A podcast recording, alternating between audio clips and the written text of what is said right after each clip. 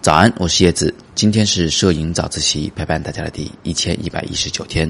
今天想给大家先看一张照片，这是我前两年带队去斯里兰卡的时候拍摄的。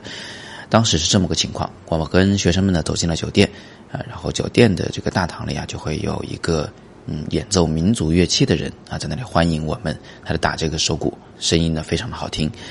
那当时呢我就想蹲低来对它进行一个拍摄。想用一个超低的视角啊，这样一来我能得到一个非常高大的画面。那我到底要蹲多低呢？我想把相机呢放在呃跟地面差不多的高度，因为我当时是一支三十五毫米的定焦镜头，我也只有把相机放到快到地面上去，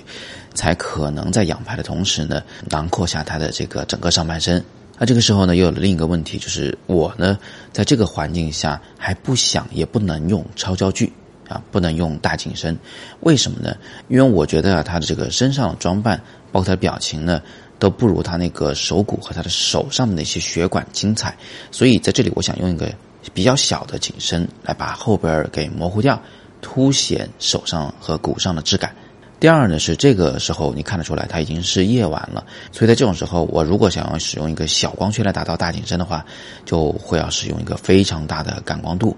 这样的话噪点会比较大，我不想这么做，所以最后呢，我就选择了一个二点零的光圈来拍摄啊，这不是我的镜头上的最大光圈，我的最大光圈是一点四，但是它呢也是非常大的一个了。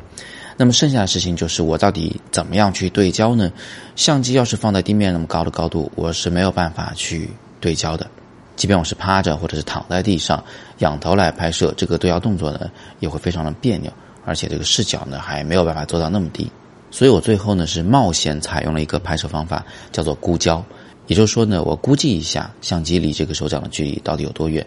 然后手动对焦在那个距离上来进行拍摄。呃，在操作的时候我是反过来做的啊，我是先把这支镜头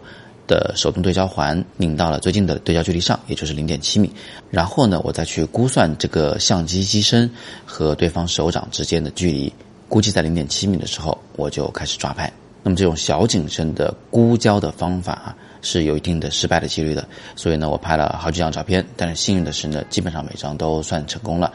那这也和我平时习惯使用这支镜头，非常熟悉所谓它的最近对焦距离零点七米到底是多远，有很大的关系。所以啊，孤焦这件事儿其实就是熟能生巧。好，那今天我们就聊到这里。大家有更多的摄影问题呢，也欢迎在底部向我留言，我也会尽量的为你解答。今天是摄影早自习陪伴大家的第一千一百一十九天，我是叶子，每天早上六点半，微信公众号“摄影早自习”，